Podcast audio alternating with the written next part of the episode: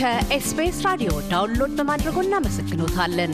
ሙሉ ፕሮግራሙን እንዴት ማድመጥ እንደሚችሉ ለመረዳት ኤስቢኤስ dot com dot au slash Amharic ይጎብኙ።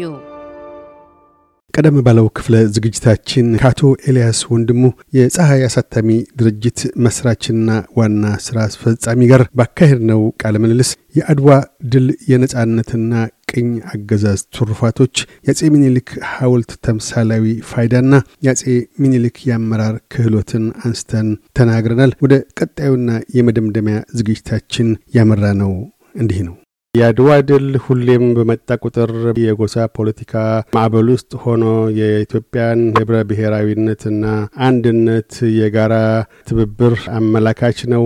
በመከፋፈል ውስጥ አንድነትን፣ በመለያየት ውስጥ ውህደትና ህብረትን ለማምጣት እንዲቻል በተለይም አሁን ካለው አስኪ ሁኔታዎች ውስጥ የጎሳ ፖለቲካውም ወደፊት ኢትዮጵያ የምትባል ሀገር እንዳትኖር ሊዳርገን ይችላል የሚል ስጋት ያላቸው ወገኖች በርካቶች ናቸው።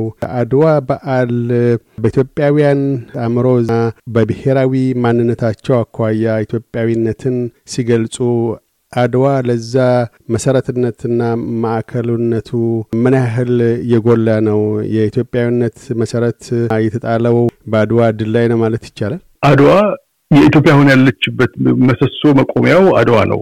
አፍሪካ አህጉር ሆኖ እንዲቆይ መሰሶ አድዋ ነው። አድዋን ያፈረስናት ዕለት አፍሪካ የአፍሪካውያኖች አትሆንም። ምን ማለት ነው? በአውሬ ተከበን አጥራችንን የማፍረስ ያህል ነው። አድዋን የመናቅ እና አድዋን ከደማችን የማጥፋት አድዋን ያከበርነው ጊዜ አድዋን ያወቅነው ጊዜ የከፍታ ልኬታችን እሱ ይሆናል። በቀደም የተከፈተው ሚዚየም ስመለከተው እሱን ነው ሳስብ የነበረው። አድዋ የማሸነፋችንን ያህል የተሸነፍንበት ነው። አድዋ ላይ የተሸነፉት ሰዎች እስከ ዛሬ ድረስ አልተኙልንም። እነሱን አሸንፈናቸው ጦርነት ላይ ገለናቸው፣ ማርከናቸው፣ ሰደናቸው አልቀዋል። ከመቶ ዓመት በላይ ስለሆነ በህይወት የሉም። ነገር ግን የነሱ መንፈስ እስከ ዛሬ ድረስ እኛን አታክ ያደርገናል። የነሱ መንፈስ እስከ ዛሬ ድረስ ይከተለናል። የነሱ መንፈስ እስከ ዛሬ ድረስ ኢትዮጵያን ሊያጠፉ የሚነሱ የውጭ ሀገር መንግስታት፣ የውጭ ሀገር ባለስልጣኖች፣ አስተማሪዎች፣ የ economic የ funding ኤጀንሲዎች እነሱ ሁሉ የአድዋ መንፈስ ውስጣቸው እንዳለ በሚሰሩት ስራ ማየት እንችላለን። ያንን ካልገባንና ያንን ካልተገነዘብን ሳናቀው እኛም የዛ መንፈስ ላያችን ላይ አድሮ ኢትዮጵያን እናጠፋለን። ዛሬ ኢትዮጵያኖች አንዳንድ ጊዜ የሚሰሩትና የሚናገሯቸውን ነገሮች ስትሰማ ኢትዮጵያዊ አይደለም፣ አፍሪካዊ አይደለም። የራሳቸውን የኑሮ የራሳቸውን የቤተሰቦቻቸውን የትውልድ እንዲቀጥል የሚያደርግ አይደለም፣ የሚያጠፋቸው ነው ራሳቸውን። የዛሬ ሰላሳ ዓመት ኤርትራ ኢትዮጵያ ነበረች። በተፈጠረው በዚህ በውጫሌ ስምምነት ላይ በተደረገው ምክንያት ከጣሊያን ጋር እንድትሆን ቅኝ ግዛት እንድትሆን ሆኗል። ግን ያንን ለምንድን ነው ያ ነገር የሆነው ብለን አንደርስታንድ ገብቶን ለማስተካከል ካልሞከርን በስተቀር ባለፉት ሰላሳ ዓመት የኤርትራ ሕዝብ ያሳለፈውን ህይወት ነገ እያንዳንዱ ክፍለ ሀገር እንደግመዋለን። እያኮረፍን ስንወጣ እያኮረፍን ስንወጣ ለብቻችን እንቀራለን። ለብቻችን ስንቀር የበለጠ ራችንን እያፈረስን እያፈረስን አንድነታችንን እየሸረሸርን ለበዮቻችን ራሳችንን እናዘጋጃለን። ከዛም በኋላ የተለያየ ህብረተሰብ ራሳችንን ስላደረግን ሌላ መንግስት መጥቶ ልረሳችሁ ሲለን ይሄኛው ቆሞ ሊያደነን አይችልም። ምክንያቱም ውስጣችን ያለውን ህብረት አፍርሰናልና። ስለዚህ ለዚህ ነው የአድዋን ስናስብ ማሸነፋችን ጥሩ ነው። እሱን ሁልጊዜ celebrate ማድረግ አለብን። ሁልጊዜ ማሰብ አለብን። ግን ሁልጊዜ የምንረሳት ነገር በአድዋም ደግሞ ተሸንፈናል። ቅድም ያነሳሁት እነ ፓሮቻስካ እነ ኪሲንጀር እነ ብሊንከን ነው የተለያዩ ሰዎች አሉ በህይወታቸው ባለፉት አርባ ሀምሳ መቶ ዓመታት ውስጥ ወጥተው ኢትዮጵያን እንዳተርፍ ኒክሰን ያደረጓቸው ነገሮች ከአድዋ ጋር የተገናኘ ነው እና እሱን እንደ ትምህርት አጥንተን አውቀን ፈልፍለን መጽሐፍ ውስጥ ያሉትን ሁሉ ሰብስበን አንድ ላይ አውጥተን ለልጆቻችን ማስተማር አለብን። የውጭዎቹ ግዕዝ እያጠኑ እኛን በስነ ስርዓት ለማወቅ እንደሚሞክሩ ሁሉ እኛ ሌላ ሌላ ነገር አይደለም። ላቲን አጥንተን የጣሊያንን ታሪክ ወይም እነሱ ምን እንዳሉን እንወቅ እያልኩ አይደለም። እሱ ስናደግ እንደርስበታለን። ግን አሁን መሆን ያለበት ታሪካችንን at least የዛሬ መቶ ዓመት የሆኑትን ሰዎች ነበሩ ትላንትና እዛ የነበሩ አሁንም አሉ በቅርብ የሚያውቋቸው ወይም ደግሞ የተጻፉ መጽሐፍት አሉ። እነሱን እናገላጥ፣ እነሱን እናድርስ፣ እንማር፣ እንነጋገር። ከዛም በኋላ ደግሞ ውስጣችን ያለውን ችግሮች እኛ እንፍታ። አድዋ ላይ እንድናሸንፍ ያደረገን አንድነታችን ነው። ጠላት ለሚባሉት ሰዎች ናቸው የአዲስ አበባ ቤተ መንግስቱን ሲጠብቁ የነበሩት። በኋላ ኢትዮጵያ ውስጥ ተቀላቀሉ ከሚባሉት ሰዎች ናቸው። እነዚህ ሁሉ ኢትዮጵያውያኖች ናቸው። አንድ ህዝብ ነው ይሄ እና እንደዛ ካላደረግን በስተቀር አንድነታችንን ካልጠበቅን በስተቀር ዳግም አድዋ አይመጣልንም። እርስ በራሳችን በተኳረፍን፣ እርስ በራሳችን በተጠፋፋን መጠን ከአድዋ እየሸሸን እየራቅን ነው የምንሄደው።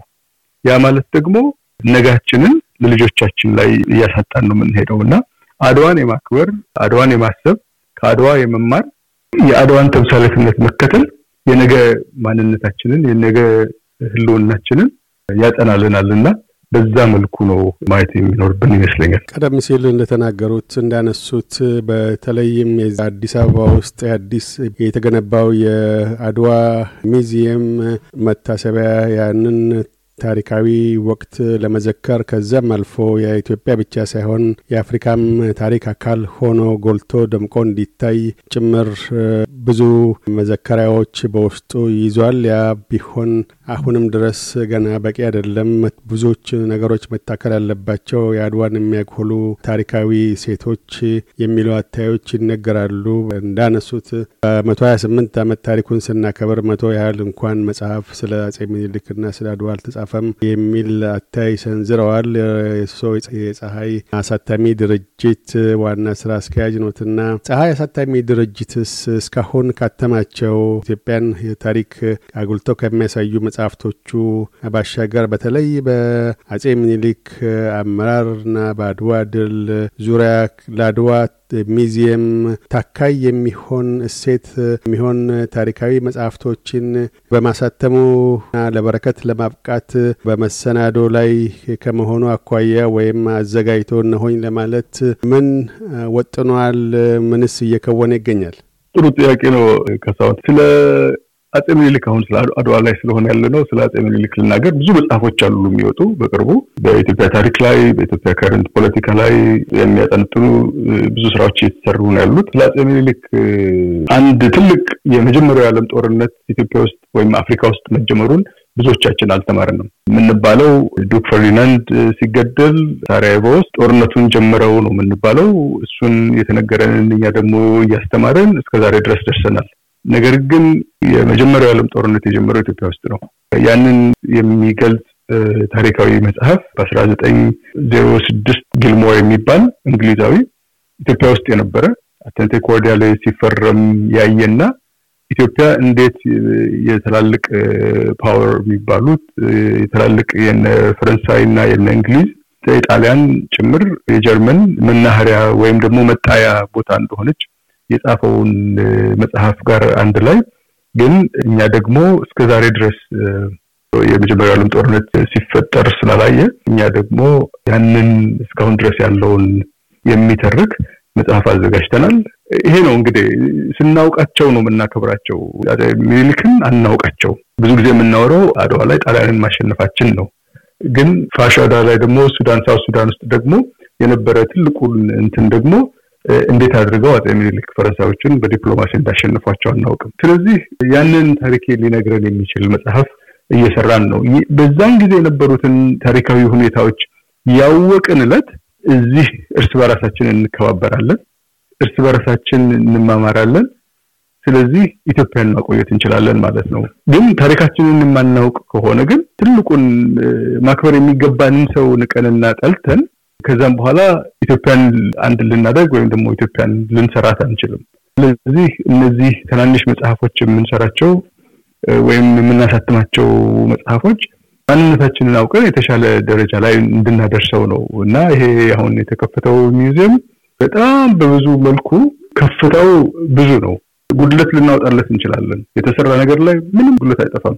መጽሐፍ አሳትመን መጽሐፍ ውስጥ የፊደል ስህተት ሊኖር ይችላል፣ የቃላት ስህተት ሊኖር ይችላል። ግን የተሰራበትን intention እና ውስጡ ደግሞ እያንዳንዱ የሚያነበው ሰው ደግሞ እያስተካከለ ሲጨምርበት በአንድ ላይ በብዛትኛ ልናድግ እንችላለን እንደ አገር እና ስለዚህ የምናወጣቸው በቅርቡ መጽሐፎች አሉ፣ እናሳውቃለን።